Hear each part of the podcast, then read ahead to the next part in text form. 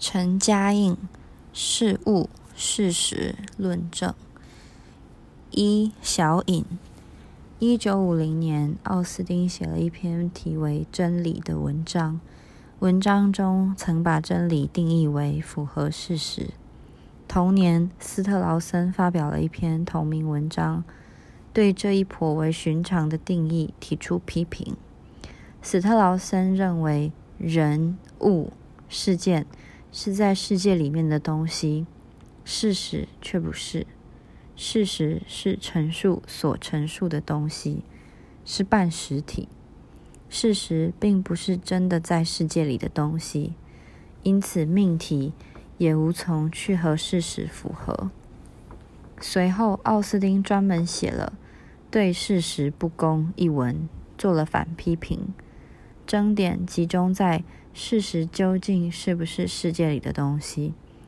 围绕这一中心问题，两位哲学家各展其能，从各方面对事实的哲学语法进行了分析。哲学的主要工作是概念分析，而哲学所要分析的概念，主要是那些处于日常使用和理论建构结合的。结合部的概念，事实就是这样的一个概念，只在日常使用的概念，日例如汽车、毛巾、煮，纯粹的理论概念，中微子、染色体、边际效益，都不是哲学关心的概念。本文先辨明物与事的区别，锤子是物，锤子掉在地上是事。从事与物的区分来看，事实总是一件事，不是一个物。本文接着辨析事实和事情的同义。事情既可以从它的发生、经过、结束来看，也可以从它实际发生过、已经摆在那里来看。事实则单从一件事情已经发生、摆在那里来看一件事情。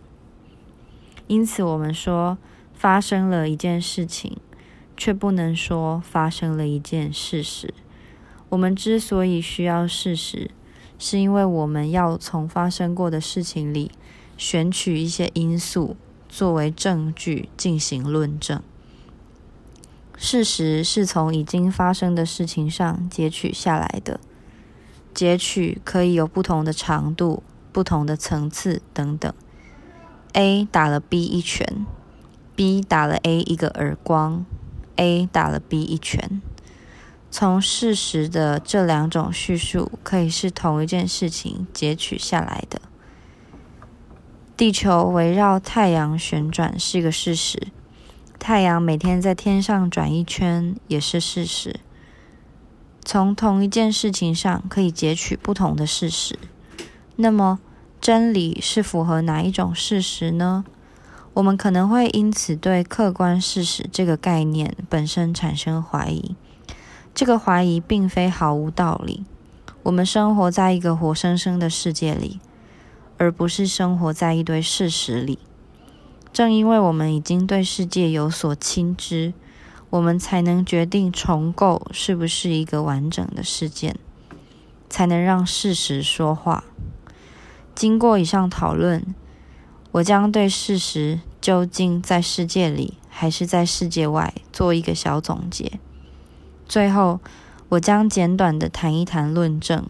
论证是从直接认识、挂号、直觉过渡到间接认识，这一转变产生了很多重用后果。二，物与事。物与事有个大致区别，这不难体认。张三、张三是人，锤子和钉子是物。张三拿锤子敲钉子是事。在日常语词里，物主要用于狭义，指无生命之物。这可以从物件、财物等等的词汇看到物体。现代汉语里的物理，把什么都当作无生命的物来看待。再广一点，物包括动植物、动物、生物、物种、是这样的例子。更广的用法则用“物”这个词概括无生物、生物还有人。这个用法古已有之，荀子就把物看作大共鸣。现在在哲学讨论中，通常也这样使用“物”这个词。物还有一种更广的用法，把事情也包括在内。孙仪让著墨子时说：“物由是也。”物极必反里的“物”就是这样的用法。本文依循哲学讨论的惯例，用“物”这个名号来盖瓜张三、老虎、锤子等等。特别强调这个概念也包括人和生物的时候，就写作“人物”。英语的 thing 指事的时候，比现代汉语词物指事的例子还要多。字典里的前几个解释就包含 state of affairs、situation、event 等等。例句如 Things are improving. That shooting was a terrible thing. 其中的 thing 都指的是事。不指物，不过斯特劳生也对 thing 做了限定，指物、生物、人，挂号，有时不包括人，就写作 things and persons。这也是英语哲学讨论中常见的做法。现在我们所说的物，就跟斯特劳森所说的 thing 合上了。不过，这只是就外言论。至于内涵，斯特劳森是这样说的：物必须在空间上具有三个向度，和在时间上具有一定的延续性。他们还必须是我们所观察的、我们所拥有的观察手段能够观察到的。这我们到第八节再讨论。我们能从语词上构上。我们能从语词构成上区别物与事吗？简单的说，词指物，句子指事。锤子是物，张三用锤子敲钉子是事，但这只是一个简便的说法。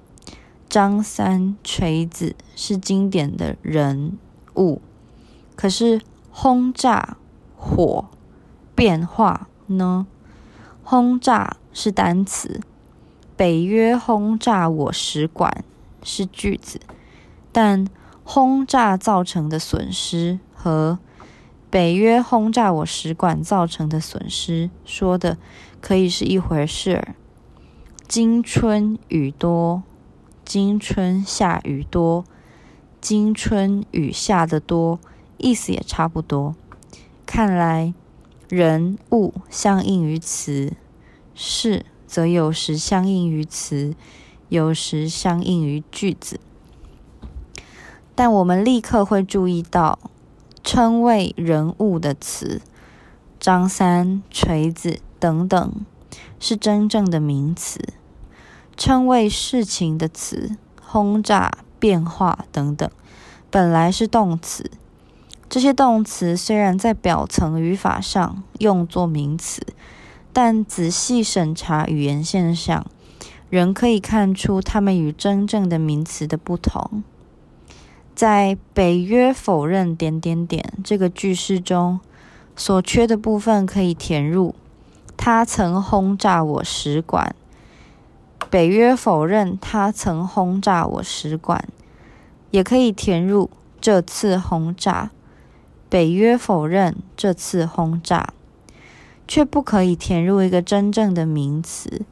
我们不能说北约否认那架 B G Two 轰炸机。为了表述的灵活，一个句子有时可以改装成一个词组，比如变成北约轰炸为，例如变成北约轰炸变成。北约的轰炸，我在讲什么？例如，把北约轰炸变成北约的轰炸，万德勒把这样的词组称为 nominalized sentences，或者 nominals，名词化的句子。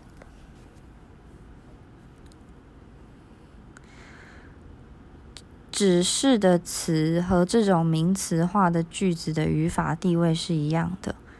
概念分析经常引用语法现象来作证。这时的一个大忌是被表层语法误导。避免误导的第一步是保持对事情本身的敏感，第二步是更深入的透视语言现象。从语法现象来看待物和事的区分，不能限于表层语法中词和句的区别。还要更进一步看到真正的名词和伪装的名词之间的区分。然而，“事情”这个词本身呢，它不是一个十足的名词吗？使馆指物，而轰炸指事。使馆，呃，事情在这个意义上既不指物，也不指事，它是一个 stand-in word。一个替代词或概括词，总称轰炸、北约狂轰滥炸等等的词语。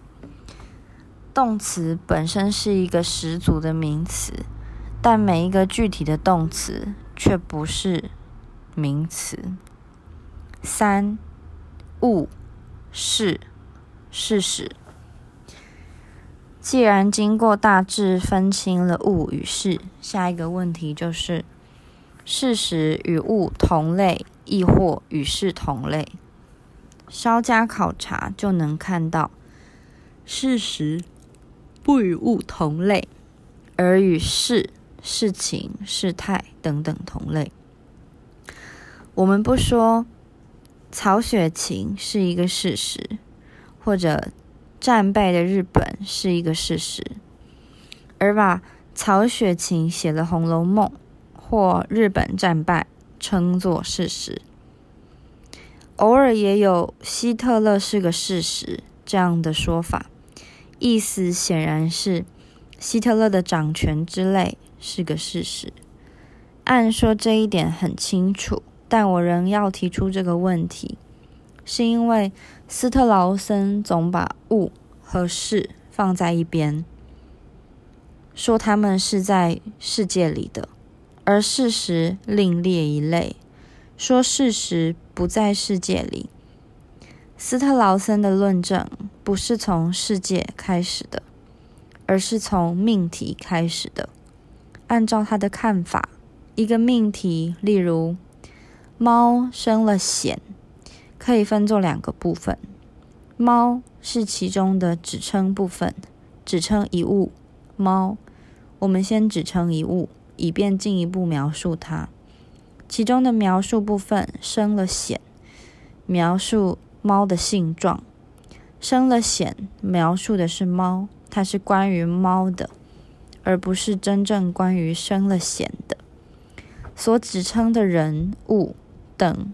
是命题指称部分的物性相关者，被指称者所谓具有的性状是命题描述部分的伪物性相关者，而命题与之相符的事实，则是整个命题为物性的相关者。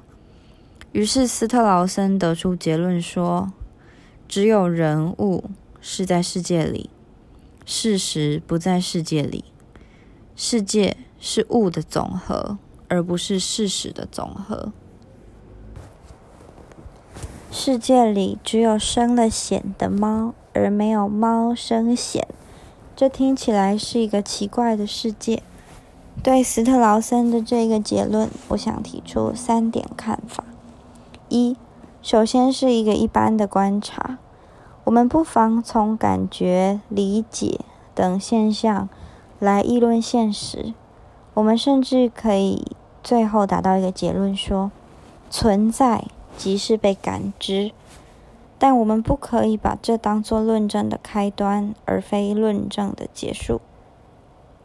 我们借用某些语言现象来谈论世界，在世界里，这是完全合法的，而且会有裨益。但若一上来就把人物说成命题的指称部分所指称者，把事实称作命题所陈述者，Facts are what statements state，却可谓似是而非。奥斯丁套用斯特劳森的句式，把女人定义为女人就是男人结婚时所娶者，就使这里的导错变得很清楚了。然而，语言哲学文献里却充满了这类导错的开关开端，当做论证的开端，而非结果。人物或事实的存在，成了由命题片面界定或切割后的产物。二，在很多情况下，一件事情既可以称作事实，又可以称作事情。例如，轰炸的事我听说了，你无法否认轰炸这个事实。猫生了蚬是个事实，猫生了蚬也是个事情。那么斯特劳森既然承认事情是在世界里的，却为什么不承认猫生了蚬是在世界世界里的？这是因为在斯特劳森那里，猫生了蚬只能称作事实，不能称作事情。斯特劳森在这里没有解释他所说的 event 指些什么，但从上述辨析，我们可以知道，他说到事件，排除“猫生了蚬”这样的句子之所指，而只包含用动名词来表示的事件，例如北约的轰炸、德国的崩溃等等。按照斯特劳森的逻辑，北约的轰炸令我们义愤填膺。这个句子中，轰炸是那个指称部分，指称一个事件，世界里的东西。可是，北约的轰炸使我令我们义愤填膺。这整个句子既然不是一个命题里的指称部分。从而并不相应于某种在世界里的东西。然而，上一节已经表明，“轰炸”这个词指一件事情，跟北约轰炸我使馆或北约的轰炸令我们义愤填膺这些句子只指一件事情相同。我恨这次轰炸。跟我讨厌这把锤子，在表层语法上相似，其深层语法不同。轰炸是一个词，但指的是事而不是物。奥斯丁对语言极其敏感，在这里竟然打了一个盹，把人物包括到事实里来了。斯特劳森抓住了奥斯丁的错误。批评奥斯丁无视事实与物的差异，仿佛事实是事件、事物等词语的总瓜词似的。然而，斯特劳森自己并非没有混淆，差别在于奥斯丁的错误不影响他的基本立论，而斯特劳森的错误却出在更深的层次，使得他把猫生险这样的事情。排除在事情之外，进而放逐到世界之外。在他那里，真正说来，只有物与事实的区别，没有物与事的区别。所以他才会说，世界是物的总和，而不是事实的总和。但事实与事情可互通。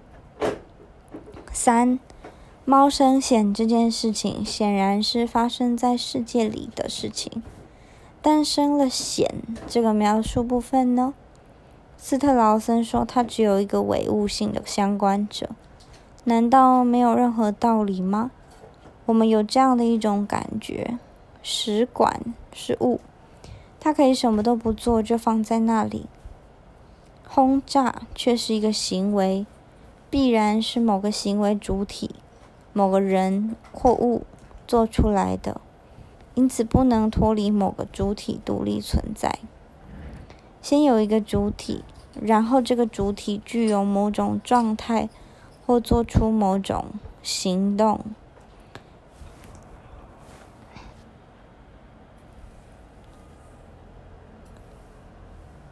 先有一个主体，然后这个主体具有某种状态，或做出某种行动。先有一个指称，然后进一步对所指称者加以描述。这是语言设置所要求的一种理解。固然我们看不见没有任何主体的喝水种地，但同样的，我们也从不先看到一个不喝水、不种地、不站着、也不坐着、不裸体、也不穿衣服，其衣服不是蓝，不是绿，也不是任何别的颜色的张三。我们看到的是一些事情，一个人在做这个或那个，或处在什么都不做的状态，或一个在做这个，一个在做那个的人。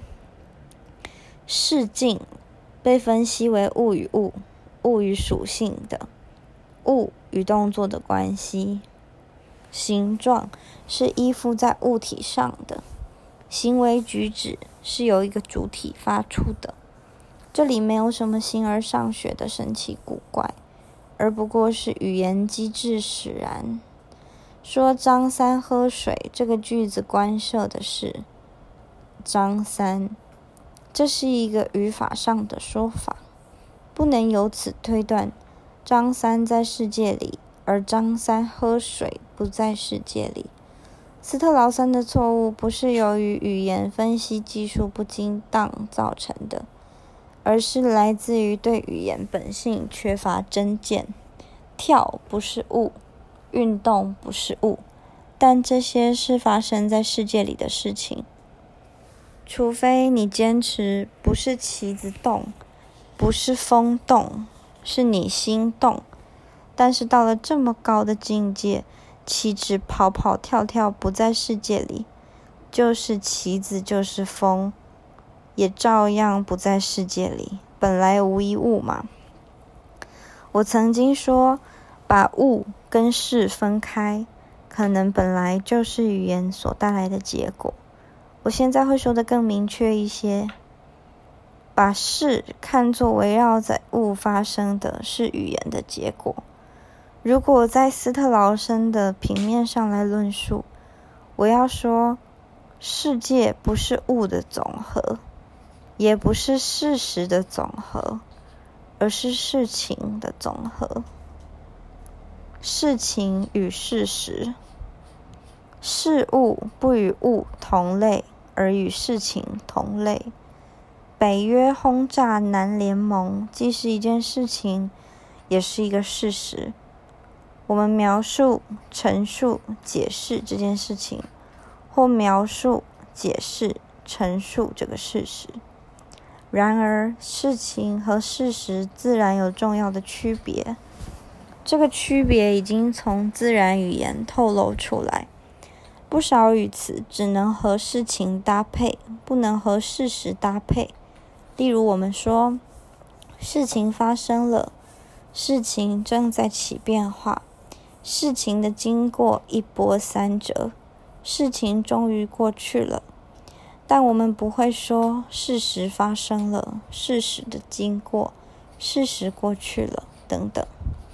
什么词能互相搭配，什么词不能搭配，既不是随意的，也不纯粹靠语言集体的临时约定。语词的搭配就像是语词本身一样，诉说着人类的理解，诉说着世界的罗格斯。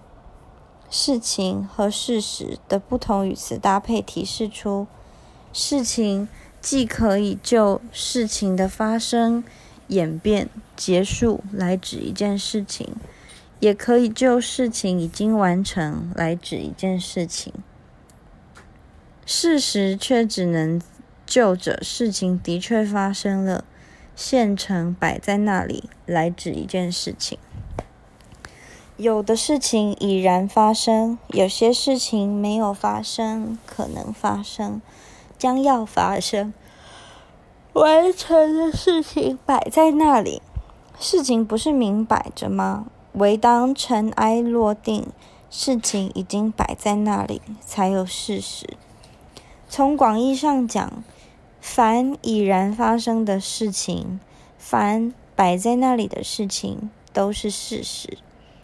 但这只说出事实这概念的一半，另一半是事实是为论证服务的。现代汉语词典里解释事实为事情的真实情况，这只是字面的解释。奥斯丁从英语词典上查证了英语词 “fact” 的来龙去脉。这个词原本指行为、行动，特别是犯罪行为。后来含义延展，泛指实际发生了的事情。或实际所示的情形，与后来猜测和虚构相对，可用作真实可靠的证词或证据。事实是能是就能够作证，能够依推论来说的。我们根据事实得出结论，推论出曾发生另一件事情等等。正因为此。我们说提供事实，给出事情，对，说错了，说错了。我们说提供事实，给出事实。我们不说提供事情，给出事情。论证有很多种路径，不一定都靠事实。例如，我们有时通过纯粹的逻辑推理和演算来论证，有时通过假定一种情况来设想将会发生什么。但一种基本论证是通过事实来论证，想象和推论远不只为我们提供一点无害的娱乐。离开了这些，我们就没有理解，也不会有科学的进展。有人说历史没有如果，然而我们只有通过如果才能理解历史。我们的理解不总是需要证实，但若是设证实，我们就不得于，我们就不得不求源于事实了。只有已经发生的事情才能摆在那里，尚未发生的事情、可能发生的事情、将来的事情，不能称为事实。事实都是客观事实，客客观事实不是事实的一种，而是事实的强调提法，没有虚构或主观的事实。我们可以说这件事情是想象出来的、虚构的事情、愿望的事情，但想象出来的事实、愿望的事实、事实，则是矛盾用语。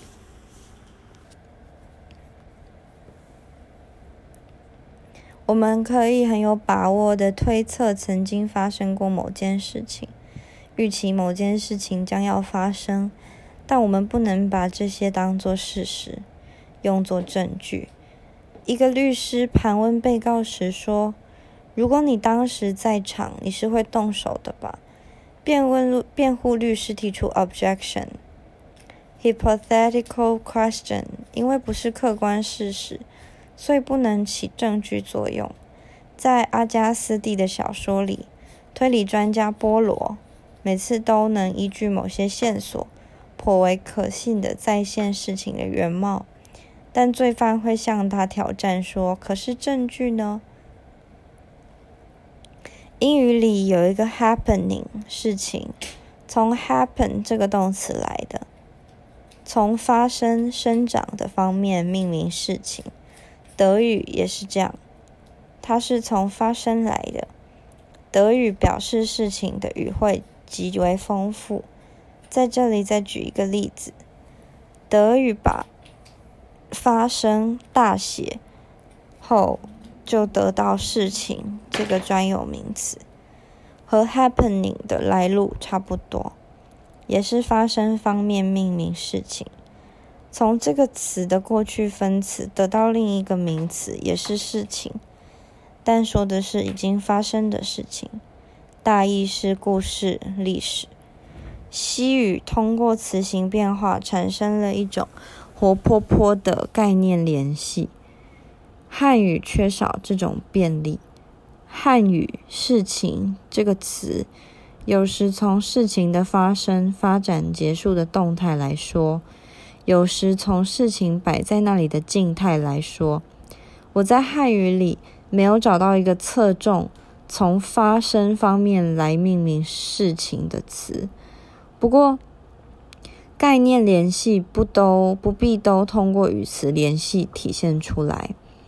我们可以用事情的发生、发生的事情等语词来进行讨论。事情自生自灭，连绵起伏。这件事情自己引起另一件事情，我们则从绵延的事情中截取某一段，从某一个层次截取，以便说明什么，进行推论、建构理论等等。事实用在论证之中，要看清事情和事实的区别，最好的办法是看一看。从事情和事实各自能引出什么？他骗走了他的钱。接着这件事情立刻发生的事情是，他到处找他的钱包，他伤心的不得了。他立刻报了案。他花大把大把的花钱。他从此不敢再见他。他居然还有脸来向他求欢等等。他骗走了他的钱。从这个事实可以推断，这个事实说明他是一个骗子，他应该归还这笔钱，他可以控告他，他是个容易上当的人，他今后一定不敢再见他等等。事实是从已经发生的事情中截取出来用作证据的东西。事情是树林里长出来的树，事实是木材。你可以指着这些树说，这些都是木材。然而，树和木材仍然是两个概念，分属两个大范畴。我们不妨做两个标签：自生之物和有用之材。我们从自生之物中取有用之材。实验室里的事情不是完全自生的，但即使在实验室里，我们也首先让一些事情发生，然后从中确定。选取一些事实，一如我们为木材栽种一片树林。现在我们可以来检查一下关于事情和事实的另一个语词搭配。我们能够中断一件事情，参与一件事情，但不能中断或参与一个事实。我们不能中断或参与一个事实，因为事实是就构成推论而言的。另一个重要的区别是，事实有时态，而是说说错了。事情有时态，而事实没有时态。事情曾经是一个样子，现在却成了另一个样子，将来会成为一个样子。事实却总是同一个样子。事实就像定律一样，用的是一般现在式。我们不能说那曾经是一件事实，后来又不是事实了；也不说事实曾经是那样的。什么能曾经是事实，而后来不是了？的确，有些事情曾经长期的被当作事实，但我们后来认识到那并不是事实。这时，我们不说那曾经是事实，或那时人们知道，而说某事曾经被看作事实，那时人们认为。奥斯丁几次说到 “was a fact”，那曾经是事实，但那是一个不足为法的短语。